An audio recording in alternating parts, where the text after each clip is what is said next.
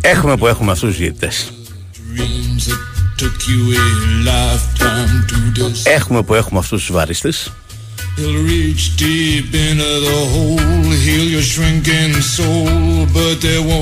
Δεν έχουμε που δεν έχουμε αρχιδιαιτητές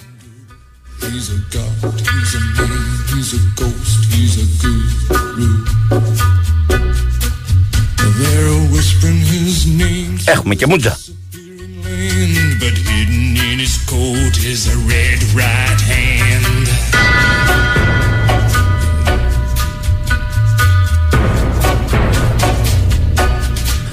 Όλες πιο απίθανες φάσεις.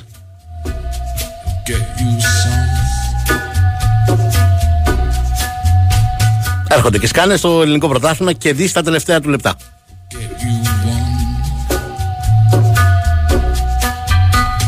Το κακό ξεκίνησε από εκείνο, το πάω κάεξ στη Ντούμπα.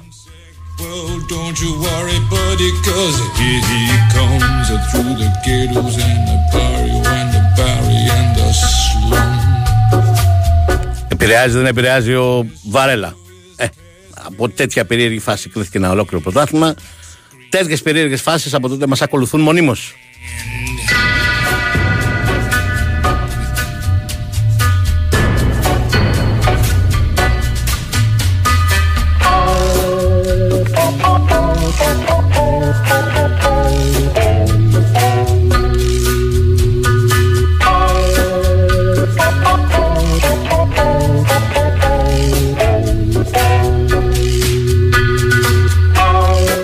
Όλες οι φάσεις επιδέχονται ερμηνείας. Σε όλες τις φάσεις μπορείς να ανατρέξεις τον κανονισμό. Τα έχουμε ξανασυζητήσει και πέρυσι αυτά σε αντίστοιχες περιπτώσεις.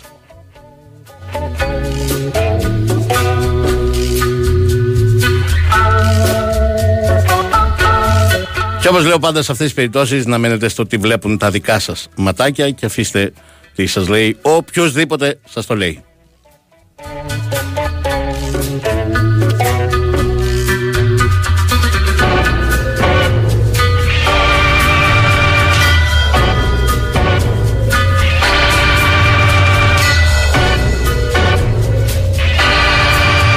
Βεβαίως υπάρχουν και κάποιοι φίλοι, όπως ένας που έστειλε μόλις ε, μήνυμα και λέει: Οι φάσεις ήταν απολύτως ξεκάθαρες. Δεν υπήρχε τίποτα να σε προβληματίσει και αλλοίωσαν αποτέλεσμα.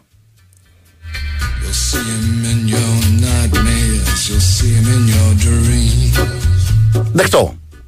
Αν έχεις αυτή την άποψη, αδελφέ μου, και βλέπεις απολύτως ξεκάθαρες φάσεις, OK. Okay.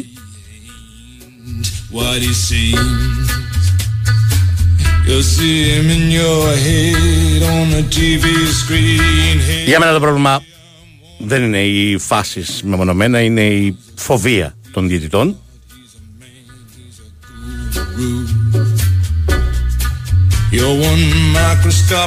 Λάθη έχουν κάνει στο ελληνικό ποδόσφαιρο στα τελευταία χρόνια που έρχονται και ξένοι διαιτητές και μάλιστα σοβαρά και ξένοι διαιτητές.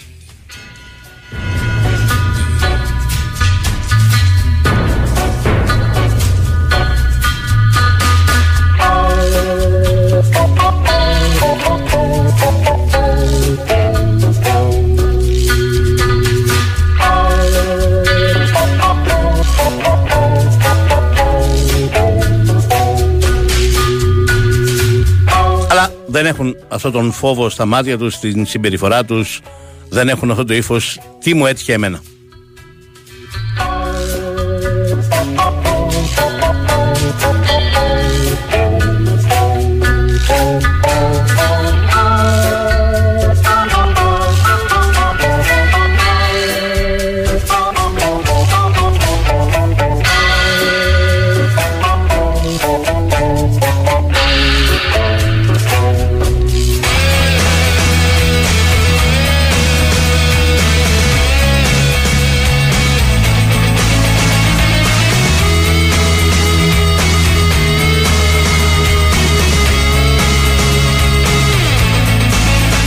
Όλοι κάτι θέλετε, όπως διαπιστώνω από τα μηνύματάκια σας.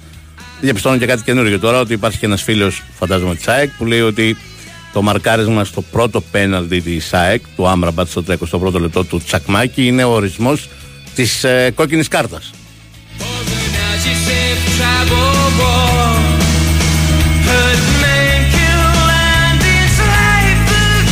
OK, okay. Ο καθένας μπορεί να ζητάει ό,τι θέλει. Εγώ ξαναλέω, είτε στην Τρίπολη στις φάσεις των πέναλτι, είτε στην uh, ο Παπαρένα στη φάση του offside που υποτίθεται ότι επεμβαίνει η τεχνολογία.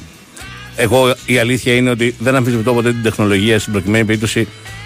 Δεν έχω καταλάβει και οφείλουν να μας το εξηγήσουν αυτό οι ε, βαρίστες του ματς γιατί έχουν δώσει offside. Έχουν δώσει offside στη λογική ότι δεν κάλυπτε ο Στάνκοβιτς τον Έρλινγκμαρκ ή έχουν δώσει offside τον κεντρικό αμυντικό του Ατρομίτου, τον Τσακμάκη, ότι παρεμπόδιζε τον ε, Στάνκοβιτς.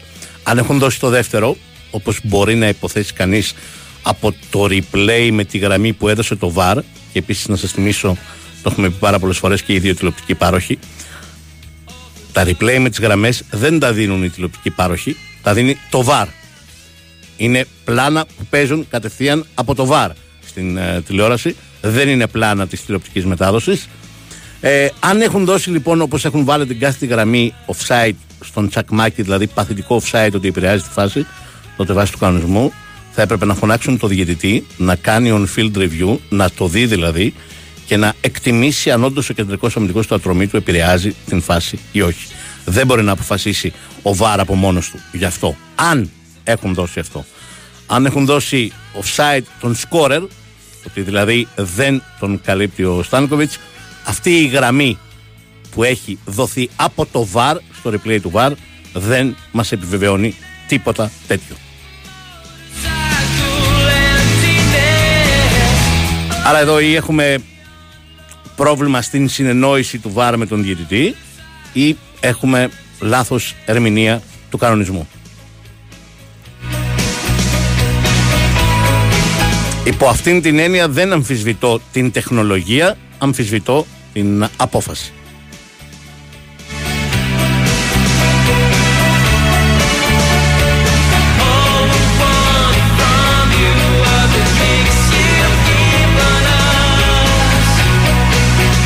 Για το πέναντι του ατρομή του νομίζω δεν υπάρχει καμία αμφιβολία. Ήταν ευδιάκριτο και χωρίς γραμμές ότι καλύπτεται ο Αντζιέλσκι. Είναι απολύτως σαφές. Το λέει ξεκάθαρα ο κανονισμός. Ε, αν η ανατροπή δεν γίνει με πρόθεση να παίξεις για την μπάλα, είναι η μόνη ανατροπή που στο πέναλτι βγαίνει και κόκκινη κάρτα. Μάλλον όχι μόνη, δύο είναι οι περιπτώσεις που στο πέναλτι βγαίνει και κόκκινη κάρτα.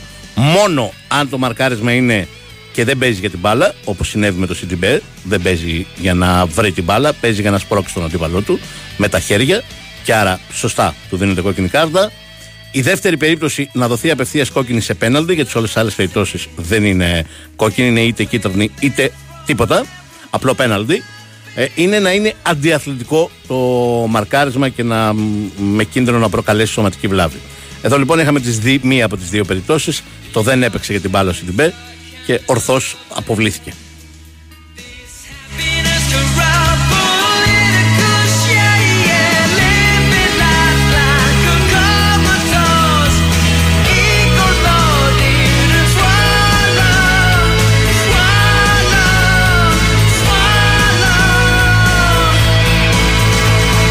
Όχι, ο διαιτητής δεν δίνει offside, ο βοηθός έχει σηκώσει το σημειάκι.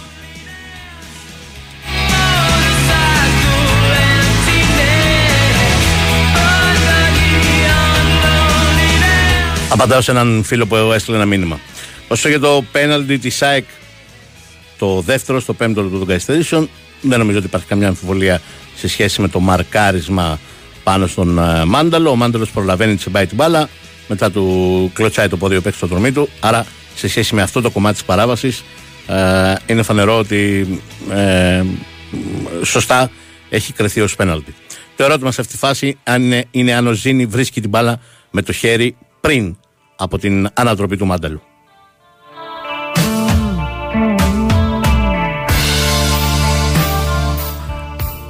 Όποιος υποστηρίζει ότι βρήκε την μπάλα με το χέρι αλλά είναι ακούσιο οπότε σωστά δεν δόθηκε τίποτα δεν είμαι καθόλου αυτής της άποψης Λέω ότι ο Ζήνη κάνει κίνηση, επειδή ακριβώς καταλαβαίνει ότι δεν θα βρει την μπάλα με το κεφάλι, κάνει κίνηση με το κορμί του για να τη βρει με το κορμί. Αν τη βρίσκει με το χέρι, το έχει κάνει με πρόθεση, άρα θα πρέπει να δοθεί η παράβαση. Όποιο μου λέει ότι είναι 100% βέβαιος ότι βρήκε η μπάλα στο χέρι του Ζήνη ή ότι δεν βρήκε η μπάλα στο χέρι του Ζήνη, ό,τι από τα δύο και να λέει, ε, λυπάμαι δεν μπορώ να σπαστώ καμία από τις δύο απόψεις. Η μπάλα δεν αλλάζει εμφανώς πορεία, γιατί εκεί θα ήμασταν βέβαιοι για την επαφή με το χέρι, γιατί πουθενά άλλο στο σώμα, στο κορμί, στο κεφάλι του Ζήνη δεν έχει βρει. Αν έχει βρει κάπου είναι στο χέρι. Δεν αλλάζει πορεία η μπάλα, αλλά αυτό δεν σημαίνει ότι δεν βρήκε στο χέρι του Ζήνη και δεν κατέβηκε η μπάλα κάτω, ενώ σε διαφορετική περίπτωση δεν θα συνέβαινε αυτό. Αλλά από τα replay που έχουμε δει δεν, δεν είμαι καθόλου βέβαιος ότι η μπάλα έχει βρει στο χέρι του Ζήνη ή ότι δεν έχει βρει στο χέρι του Ζήνη.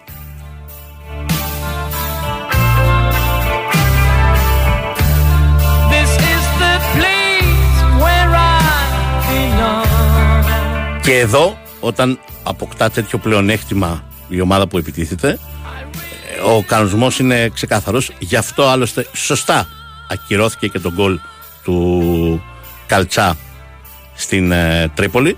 Γιατί ναι, μεν το χέρι του Καλτσά δεν υπάρχει καμία αμφιβολία ότι είναι ακούσιο. Η μπάλα βρίσκει πρώτα στο κορμί του και μετά στο χέρι του και δεν έχει πρόθεση να τη βρει με το χέρι.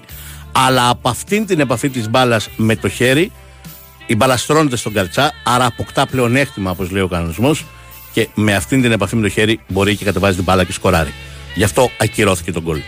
Αν αυτή η φάση είχε συμβεί ανάποδα, δηλαδή αν είχε βρει σε σώμα αμυντικού που προσπαθούσε να αμυνθεί το Αστέρα Τρίπολης και μετά ακουσίως στο χέρι του, το οποίο ήταν σε φυσική θέση, όπως σε φυσική θέση ήταν και του Καλτσά, τότε δεν θα ήταν πέναλτι. Αυτό ισχύει μόνο για τον επιθετικό που σκοράρει και αποκτά πλεονέκτημα από την επαφή με την μπάλα στο χέρι. Γιατί είναι τόσο περίπλοκοι οι κανονισμοί, μπορούμε να το συζητήσουμε. Είναι μεγάλη κουβέντα. Ξαναλέω, η ίδια ακριβώς φάση του Καλτσά, η οποία ακυρώθηκε ως ε, χέρι φάουλ. Αν είχε γίνει από αμυντικό του αστέρα μέσα στη μεγάλη περιοχή, πρώτα δηλαδή η μπάλα είχε ακουμπήσει στο κορμί του και μετά στο χέρι του και η επαφή με την μπάλα με το χέρι του ήταν εντελώς ακούσια, δεν θα ήταν πέναλτι. Δηλαδή, φάουλ και αφού είναι μέσα στη μεγάλη περιοχή, πέναλτι. Στην περίπτωση του Καλτσά, επειδή είναι επιθετικός, με βάση τον κανονισμό, παίρνει, ε, δίνεται φάουλ.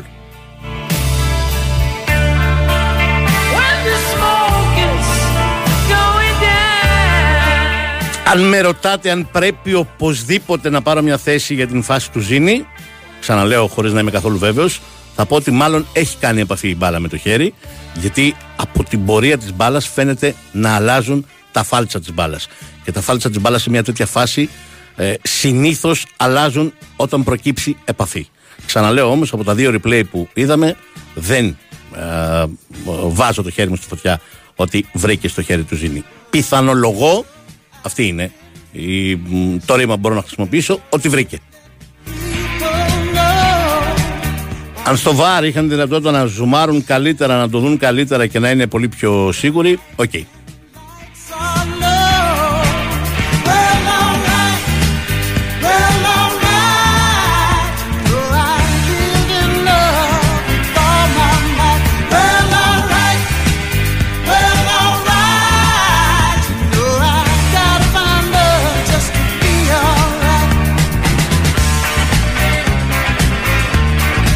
Για μένα πάντως από όλες τις φάσεις που έχουν συζητηθεί από τα δύο αυτά μάτς η φάση που συζητήθηκε λιγότερο ή και καθόλου είναι η πιο προβληματική για την ελληνική διετησία.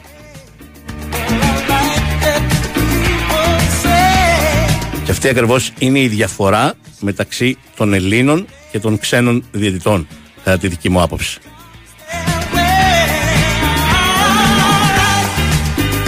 Στο ντέρμπι του της ΣΑΕΚ με τον Ολυμπιακό στην ΟΠΑ γίνεται η φάση που δίνεται αρχικά πέναλτι υπέρ του Ρότα και σε βάρος του Κίνη για μια επαφή που υπάρχει χαμηλά στο πόδι του Ρότα. Σωστά κατά την άποψή μου, ο βίντεος ήταν ρέφερη που εξετάζει την φάση, λέει στον διαιτητή δεν είναι πέναλτι, έλα να το δεις. Γιατί τι ακριβώς βλέπει, βλέπει ότι ναι, μεν υπάρχει αυτή η επαφή, αλλά δεν είμαστε μπάσκετ, είμαστε ποδόσφαιρο, άθλημα επαφών. Ένα. Και δεύτερον, ο Ρότα δεν πέφτει από αυτήν την επαφή, αλλά έχει ξεκινήσει να πέφτει νωρίτερα.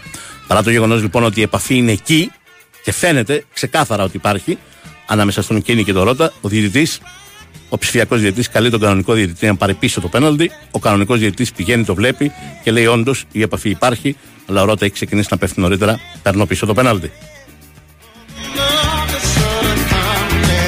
Το ίδιο ακριβώς συνέβη σε, κατά την δική μου άποψη χθες στην Τρίπολη στη φάση του Κότσιρα. Το πέναλτι που δεν έκανε τίποτα γιατί εν τέλει το έχασε ο Σπόραρ.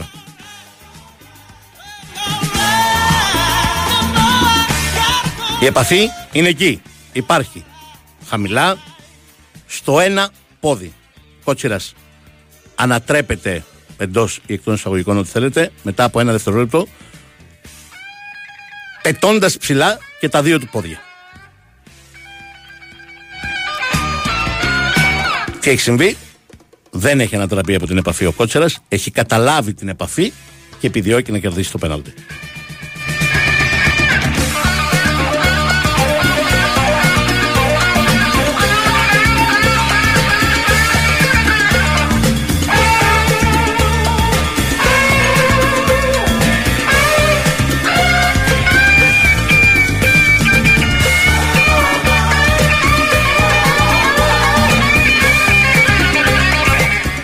Εγώ στην θέση του Βαρίστα, επειδή με ρωτάτε αρκετοί τι θα έκανα αν αυτά τα πλάνα που έχουμε δει εμείς έχουν δει και στο ΒΑΡ και δεν έχουν έξτρα πλάνα και δυνατότητα μέσω Zoom και τεχνολογίας να δουν καλύτερα τα πράγματα. Αν από αυτά τα πράγματα που έχω δει, το ΒΑΡ είναι ξεκάθαρο το πρωτόκολλό του. Λέει πρέπει να είσαι απολύτως βέβαιος ότι υπάρχει οφθαλμοφανές λάθος. Δεν μπορείς να είσαι απολύτως βέβαιος στην περίπτωση του Ζήνη. Όπως δεν μπορείς να είσαι απολύτως βέβαιος ότι είναι offside τον κολλητοτρομή του. σα ίσα που διατηρείς πολύ μεγάλες αμφιβολίες. Άρα στη θέση του Βαρίστα θα μετρούσα τον γκολ του ατρωμή του που ακυρώθηκε και δεν θα έπαιρνα πίσω το πέναλτι για το χέρι του Ζήνη, γιατί δεν είμαι 100% βέβαιος ότι η μπάλα έχει βρει στο Ζήνη. Ξαναλέω με αυτά που έχουμε δει εμείς.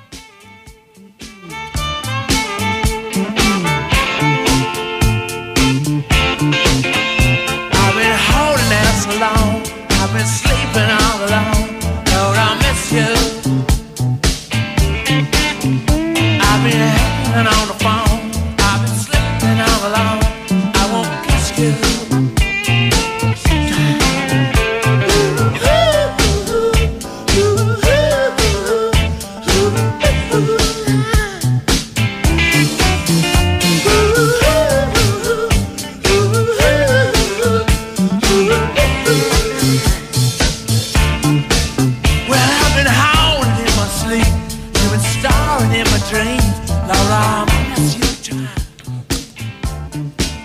από την φράση σου, φίλε, επί της ουσίας, ε, νομίζω επιβεβαιώνεται αυτό που λέω. Λέει, ε, όχι ρε Μιχάλη, λέει, δεν είναι το ίδιο. Σεβαστό ότι δεν βλέπεις πέναλτι, αλλά στη μία περίπτωση ο Ρώτα έχει ξεκινήσει να βουτάει από πριν, στη δεύτερη γίνεται επαφή και μετά βουτάει.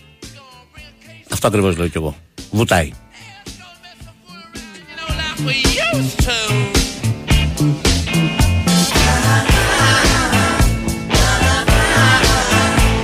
Και εσύ χρησιμοποιείς το ρήμα που αντιστοιχεί στην εικόνα που βλέπεις και στην περίπτωση του Ρότα και στην περίπτωση του Κότσερα.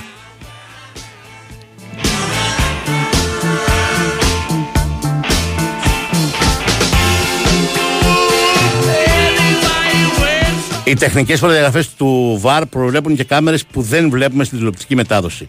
Αν εφαρμόζονται πλήρως, τότε βλέπουν και πλάνα που εμείς δεν βλέπουμε, λέει ένας φίλος. Σωστό. Γι' αυτό ακριβώς λέω ότι από αυτά που έχουμε δει στην τηλεοπτική μετάδοση μπορεί στο ΒΑΡ να έχουν δει άλλα πράγματα και να είναι πολύ πιο βέβαιοι. Όμως, λέω ότι συνήθως το ξεκάθαρο πλάνο το δίνει το ΒΑΡ.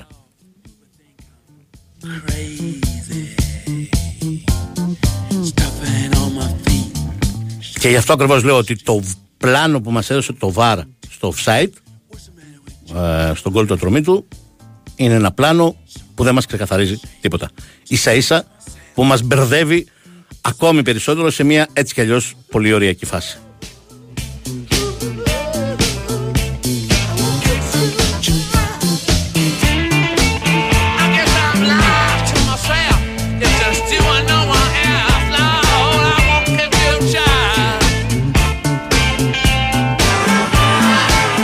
Βασίλης λέει πριν από τον πέναλτι το τρομή του επόπτη έχει δώσει offside. Ο παίκτης καλύπτεται ξεκάθαρα, είναι πολύ πίσω. Ε, Αυτός ο επόπτη θα ξαναοριστεί. Ε, αυτός για μένα ήταν το πιο επικίνδυνο στοιχείο της διαιτησίας του ΑΕΚ Ατρόμητος. Δεν είναι μόνο αυτό. Δεν έχει πετύχει τίποτα. Τίποτα. Ούτε στο πρώτο ούτε στο δεύτερο ημίχρονο. Ευτυχώς που υπάρχει ο ΒΑΡ στις ξεκάθαρες περιπτώσεις και μας τις δίνει τις λύσεις, γιατί ο συγκεκριμένος δεν πετύχει ούτε τις ξεκάθαρες περιπτώσεις.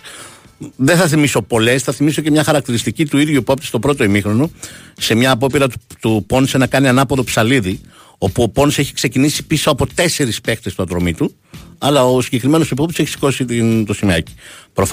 Προφανέστατα, αν έμπαινε γκολ, θα μετρούσε, γιατί το βάρ θα το έβλεπε. Αλλά ο συγκεκριμένος επόπτης, η αλήθεια είναι, όπως και στη φάση σωστά που λες του Ατζιέλ, και αυτές είναι οι δύο πιο χαρακτηριστικές, που κέρδισε συνέχεια το πέναλτι.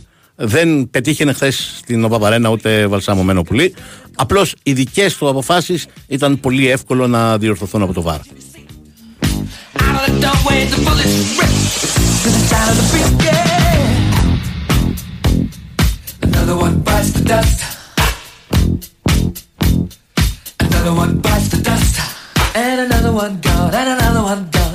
Όσο για το δεύτερο πέναλτι του Παναθηναϊκού που γίνεται πάρα πολύ κουβέντα και εδώ είναι ξεκάθαρος ο κανονισμός. Ε, οποιαδήποτε επαφή σε παίχτη έξω από τη μεγάλη περιοχή η οποία συνεχιστεί και εντός της μεγάλης περιοχής το διαιτής δεν είναι πέναλτι και όχι φάουλ.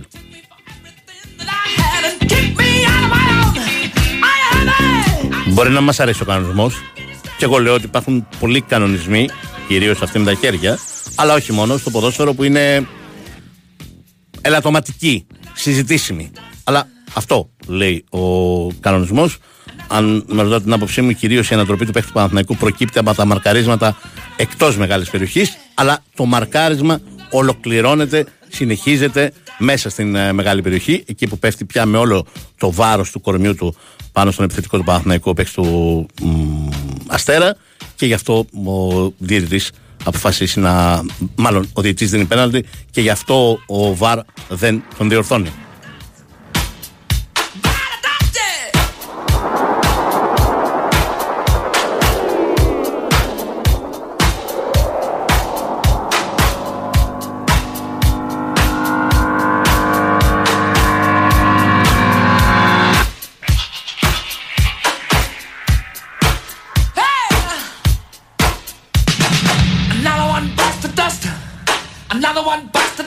Όμως θα κλείσω αυτόν τον κύκλο λέγοντας αυτό που είπα στην αρχή. Είναι που είναι στραβό το κλίμα, δεν έχουμε που δεν έχουμε αρχιδητητή, έχουμε που έχουμε αυτούς τους διδυτέ, έχουμε που έχουμε αυτούς τους βαρίστες, οι οποίοι είναι φανερό ότι οι άνθρωποι ανεξάρτητα από το ποια απόφαση παίρνουν, τρέμουν και τον ίσιο τους. Έχουμε και μουντζά.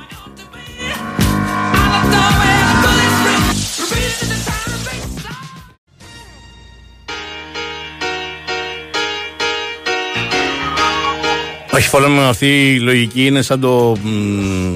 Το μπουζούκι είναι όργανο, ο αστυνομικός είναι όργανο, άρα και ο αστυνομικός είναι μπουζούκι. Λέει αν μέτραγε τον κόλλητο τρομή του, η ΑΕΚ θα έπαιζε με 11, με περισσότερο χρόνο 1-1. Θα ήταν και πάλι. Δεν θα έχανε το CDB για το επόμενο μάτς. Άρα πού ευνόησε την ΑΕΚ να δείξει. Και ποιος λέει δηλαδή ότι αν θα μέτραγε τον γκολ το 1-1 ε, δεν θα έκανε μετά τη φάση που έκανε ο Ατρόμητος και θα κέρδιζε και το πέναλτι.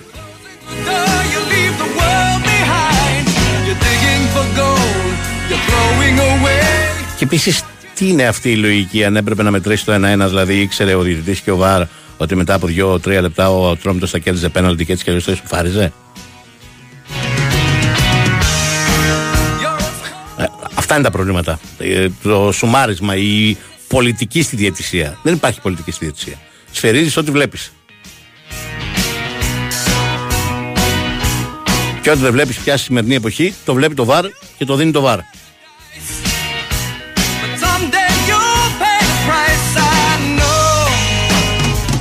Δεν χρειάζεται να δω κανένα αεραστεχνικό βιντεάκι ή καμιά φωτογραφία. Μου λένε διάφοροι φίλοι να πω σε site και να δω το βιντεάκι, τη φωτογραφία για να καταλάβω. Καταρχάς, ποτέ δεν καταλαβαίνεις από φωτογραφία. Ποτέ.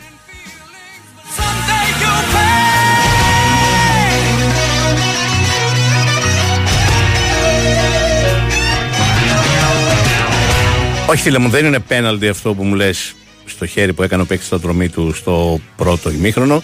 Είναι ακριβώς η φάση που περιέγραφα νωρίτερα με τον Καλτσάν. Είχε γίνει ανάποδα. Αν είχε βρει την μπάλα δηλαδή ε, παίκτη του Αστέρα Τρίπολης με το χέρι, αφού πρώτα είχε χτυπήσει την μπάλα στο κορμί του. Αυτό έχει συμβεί εκεί, γι' αυτό δεν εξετάζει, δεν ζητάει καν ο Βάρ να πάει να το δει ο διαιτητής. Όπως επίσης, όπως σας έχω πει πάρα πολλές φορές, δεν είναι πήγαινε δέστο για να καταλήξουμε, να συμφωνήσουμε, να το συζητήσουμε. Ο Βάρ για να στείλει τον διαιτητή να δει μια φάση δεν έχει δικαίωμα να το συζητήσει, να εκφράσει αμφιβολία, να πει δεν ξέρω, να το δούμε παρέα να το συζητήσουμε. Ο Βάρ για να στείλει τον διαιτητή να δει κάτι σημαίνει ότι του λέει έχεις κάνει 100% λάθος, οφθαλμοφανές λάθος, πήγαινε δέστο, αυτή είναι η δική μου άποψη. Αν έχεις δώσει πέναλτι και εγώ λέω ότι δεν είναι, σου λέω, δεν σου λέω έλα να το δεις να δούμε, σου λέω λάθος έκανες, 100% λάθος, όχι μάλλον ίσως μπορεί, είναι οφθαλμοφανές το λάθος σου, αυτό λέει το πρωτόκολλο του ΒΑΡ. Πήγαινε, δέστο για να καταλάβεις ότι έχεις κάνει λάθος. Ο διαιτητής μπορεί σε ορισμένες περιπτώσεις να επιμείνει και να θεωρεί ότι κακώς εκτιμάς εσύ έτσι στο ΒΑΡ. Εγώ λέω ότι δεν έχω κάνει λάθος. Αλλά πάντως γιατί δεν πήγαν να το δουν, γιατί δεν πήγαν να το συζητήσουν, δεν υπάρχει από το πρωτόκολλο του ΒΑΡ. Το πρωτόκολλο του ΒΑΡ λέει ότι ο ΒΑΡ φωνάζει τον διαιτητή όταν θεωρεί 100% ότι έχει κάνει οφθαλμοφανές λάθος.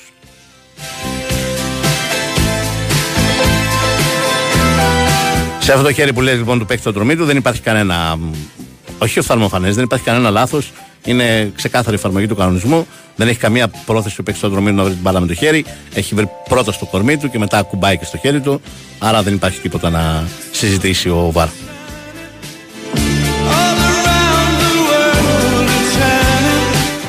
Μίλησα πάρα πολύ για τη Τσία, δεν γινόταν αλλιώς. Δεν μ' αρέσει καθόλου. Για τον φίλο που ρωτάει γιατί όλα αυτά δεν τα λέγατε χθες και στην τηλεοπτική μετάδοση, γιατί είναι γνωστό η συμφωνία των τηλεοπτικών παρόχων με την Στίχημαν Super League. Οι δημοσιογράφοι να μην παίρνουν θέση. Όχι να μην σχολιάζουν τις φάσεις, να μην παίρνουν θέση.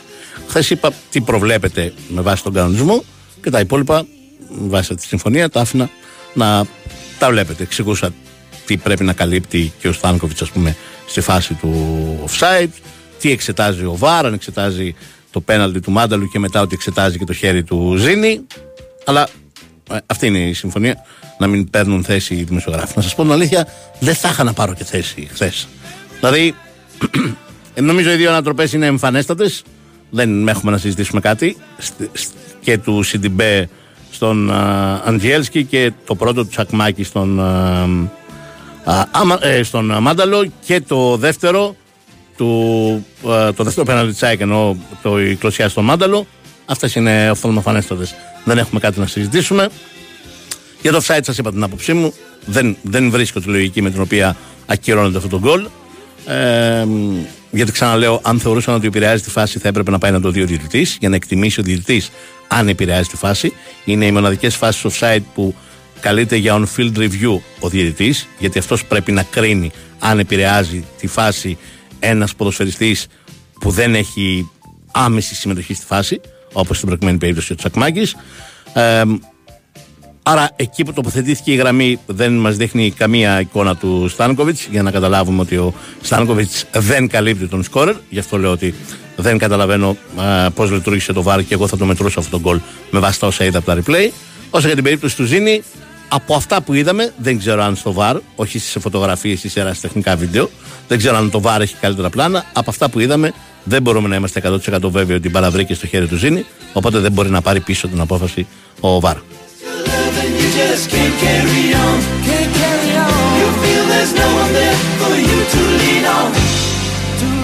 Να συζητήσουμε λίγο και για ποδόσφαιρο, αφού σας θυμίσω ότι ζεις το στοίχημα στα καταστήματα ΟΠΑΠ με τις καλύτερες αποδόσεις που έγιναν ποτέ. Μπορείς να το ζήσεις κι εσύ με αφορμή τα κορυφαία μάτς της ημέρας. Η Χόφενχάιμ παίζει με την Ντόρτμουντ και η Μπαρσελόνα με την Σεβίλη.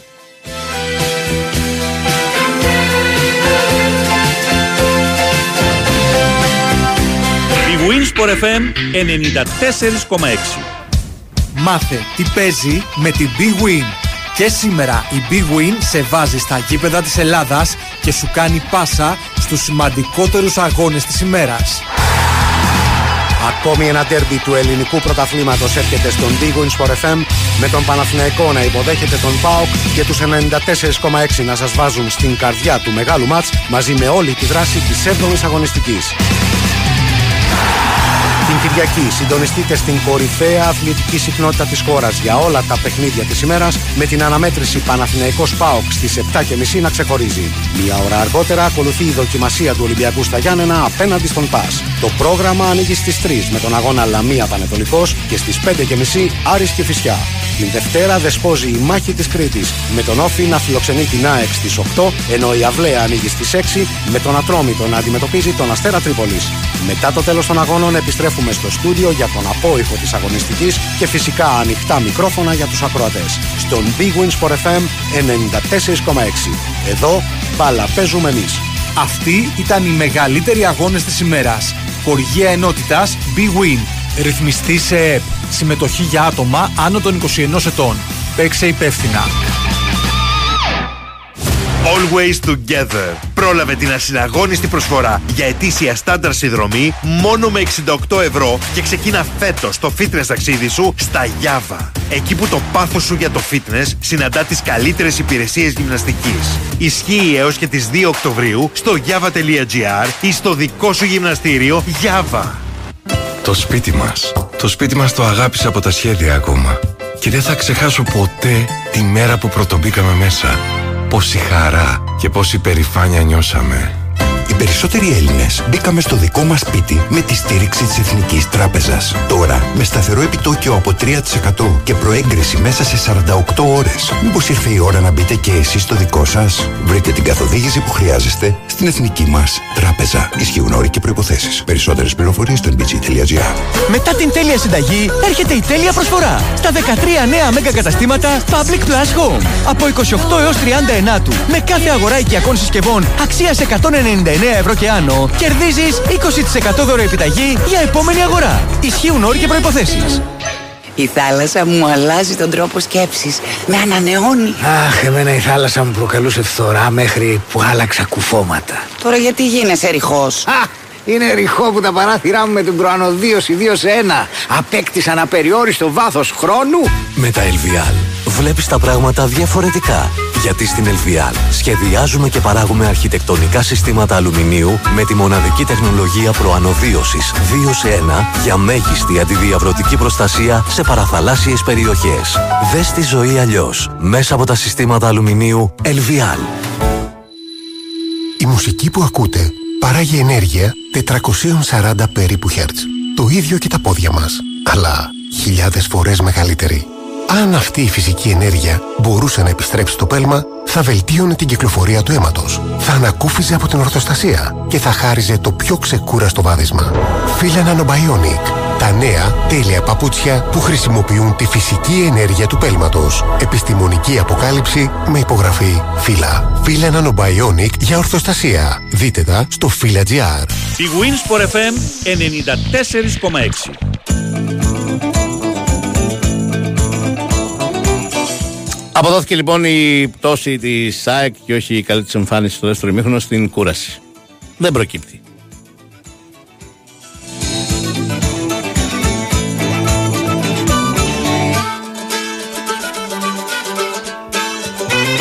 Δεν προκύπτει η κούραση από το μάτι με τον Παναθηναϊκό όπως διάβασα και άκουσα κατά κόρον, διότι οι 8 από τους 10 που ξεκίνησαν στο μάτι με τον Ατρόμητο δεν έπαιξαν με τον Παναθηναϊκό.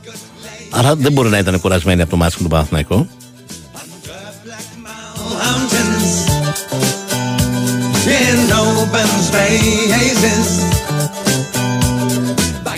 Νομίζω ότι το μυστικό κρύβεται στην φράση του Ματίας Αλμέιδας. Πήραμε την αμφιβολία. Και όντως η ΑΕΚ την έσπηρε την αμφιβολία. Πρώτον, γιατί δεν κατάφερε στο πρώτο ημίχρονο να το κάνει 2-0. Ειδικά μετά το 1-0 έχει 5-6 σημαντικές στιγμές. Οι 3-4 από αυτές, αυτό που λέμε κλασικές ευκαιρίες. Δεν κάνει καμία τέτοια γκολ. Δεν φτάνει το μάτι στο 2-0 για να πάψει να βάζει στο γήπεδο τον σπόρο της αμφιβολίας. Το σχέδιο του Κόλμαν το είχε εξηγήσει φωναχτά. Το είχε πει στις δηλώσεις ότι ήταν να κρατήσει την ομάδα του μέσα στο μάτς μέχρι το 75 και μετά να τον ανεβάσει και να πάρει ρίσκα. Με το 1-0 προφανέστατα την κρατούσε μέσα στο μάτς μέχρι το 75. Και τότε πήρε τα ρίσκα και άρχισε να απειλεί την ΑΕΚ. Και επειδή οι παίκτες ΑΕΚ ήξεραν ότι δεν το είχαν τελειώσει το μάτς, η αμφιβολία φύτρωσε για τα καλά και στο μυαλό το δικό τους και η ενθάρρυνση φύτρωσε κατά καλά για τα καλά και στο μυαλό των παιχτών του ατρωμίτου. Επίσης, άλλες φορές λειτουργεί, αρκετές θα έλεγα, τις περισσότερες λειτουργεί, άλλες δεν λειτουργεί. Χθες η τετραπλή αλλαγή τεσσάρων μεσοεπιθετικών της ΑΕΚ, ταυτόχρονη, την αποσυντώνησε.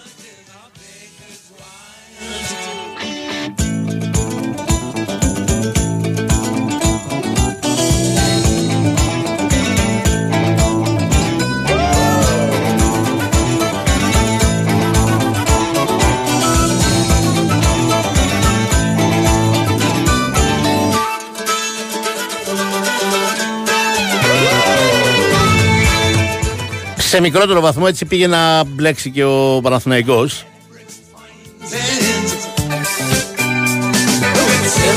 Πήρε το μάτς μετά στο Replay TV ενώ το είχε στο απόλυτο έλεγχό του και θα μπορούσε να το έχει φτάσει πολύ νωρίτερα στο 1-3.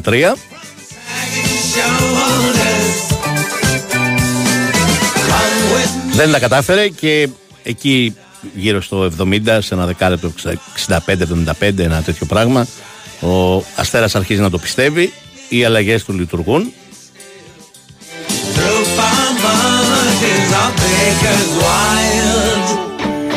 Και ένα μάτι που μοιάζει εντελώς δικό του, επειδή ακριβώς σπέρνει την αμφιβολία, ε, κινδυνεύει να ισοφαριστεί και να μπει σε μεγάλους μπελάδες. Σε αντίθεση με την ΑΕΚ όμως, εκεί υπήρξε παίκτης καθοριστικός που ήρθε στο μάτσα από τον Πάγκο για να αλλάξει τη ροή του και αυτό ήταν ο Ιωαννίδης.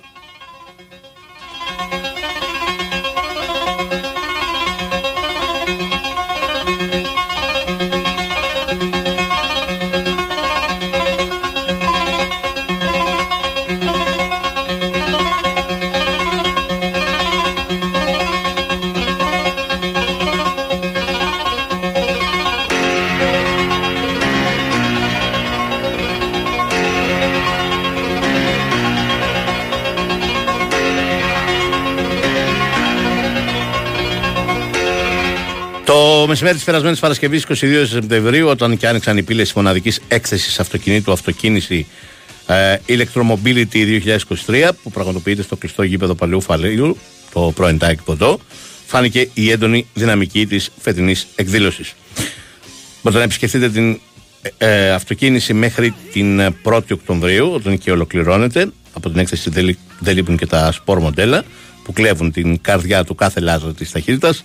Φυσικά τα δωρεάν test drive που προσφέρουν στους επισκέπτες την απαραίτητη οδηγική εμπειρία που αναζητούν από κάθε μεγάλη έκθεση αυτοκινήτου.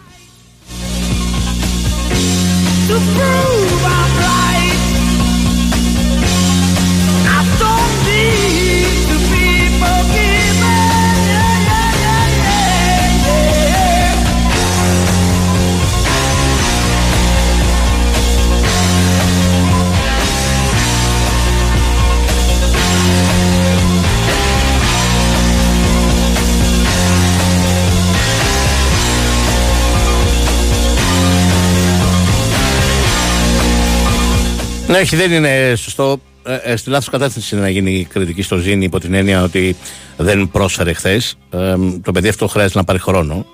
Ε, ναι, στο μάτι με τον Ολυμπιακό μπήκε και έκανε τρομερό θόρυβο. Αυτό δεν σημαίνει ότι ένα παιδί που θα παίζει μια φορά την εβδομάδα 15 λεπτά, 20 λεπτά μπορεί να βρει σταθερό ρυθμό. Ε, άλλοτε μπορεί να είναι σημαντικός, να μπορεί να βοηθάει, άλλοτε όχι, όπως συνέβη χθες.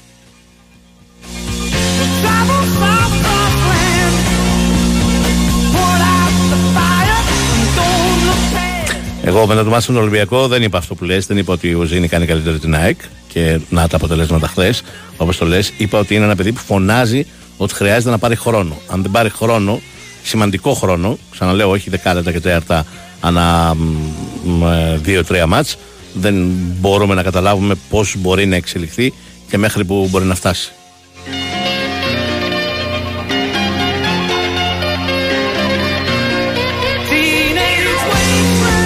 Ναι, ήταν πολύ καλή απόδοση του Παναθηναϊκού στην Τρίπολη. Δεν υπάρχει καμία αμφιβολία γι' αυτό. Ε, αλλά δεν μου κάνει εντύπωση. Το έλεγα και μετά την ήττα από την ΑΕΚ.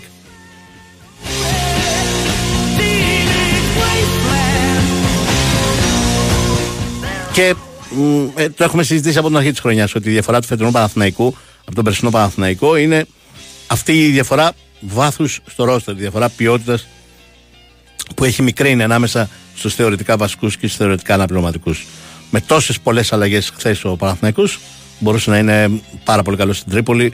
Θυμίζω σε μια έδρα που τον ταλαιπωρεί 6,5-7 χρόνια τώρα και δεν κερδίζει ποτέ.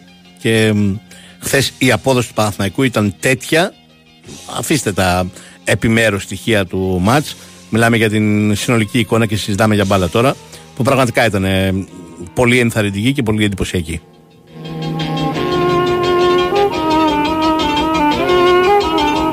Για άλλη μια φορά εμφανίστηκε και ένα πανό αυτή τη φορά στην Οπαπαρένα που τσουβάλιαζε τους ε, φίλους του Παναθηναϊκού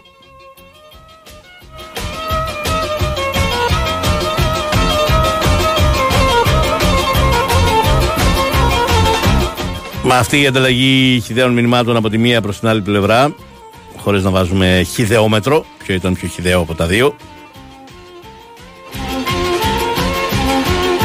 Μόνο πρόβλημα δημιουργεί, μόνο οξύνει και καλό θα ήταν στους ελέγχους να μην περνάνε και τέτοιου είδους πανώ.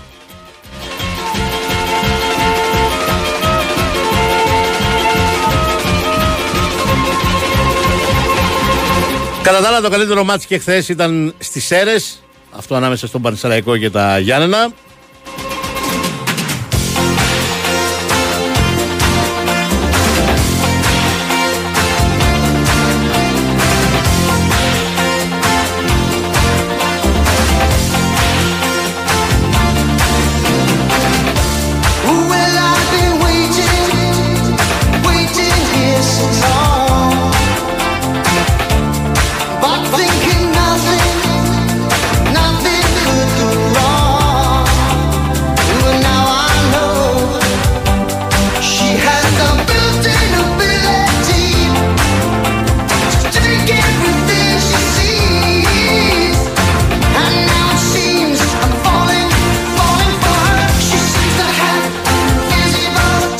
Πανσεραϊκός μια ομάδα που χαίρεσε να την ε, βλέπεις. Παίζει ποδόσφαιρο, προσπαθεί, δεν τα παρατάει Έχει αυτοματισμούς. Ε, Ο Παύλο Γκαρσίας σε αυτήν την πρώτη του δουλειά ως πρώτος προπονητής και όχι ως προσωρινός. Μερικούς μήνες στον ΠΑΟΚ μας δείχνει πολύ ωραία πράγματα και μακάρι να συνεχίζει να παίζει με αυτήν την λογική ομάδα του. Αυτό ήταν και για σήμερα. Έχει και τη Δευτέρα πράγμα, θα συμβούν διάφορα του Σαββατοκύριακο. Ο Γιώργος Πετρίδης και η Βαλεντίνα Νικολακοπούλου ήταν στην δημοσιογραφική επιμέλεια. Ο Νέαρχος Κυριαζόπουλος ήταν στην κονσόλα του ήχου και στις μουσικές επιλογές. Ο Μπάμπης έρχεται για τις επόμενες δύο ώρες με το Μπαμ και κάτω. Θα ξαναλέμε τη Δευτέρα λίγο μετά τις δύο. Να είστε καλά.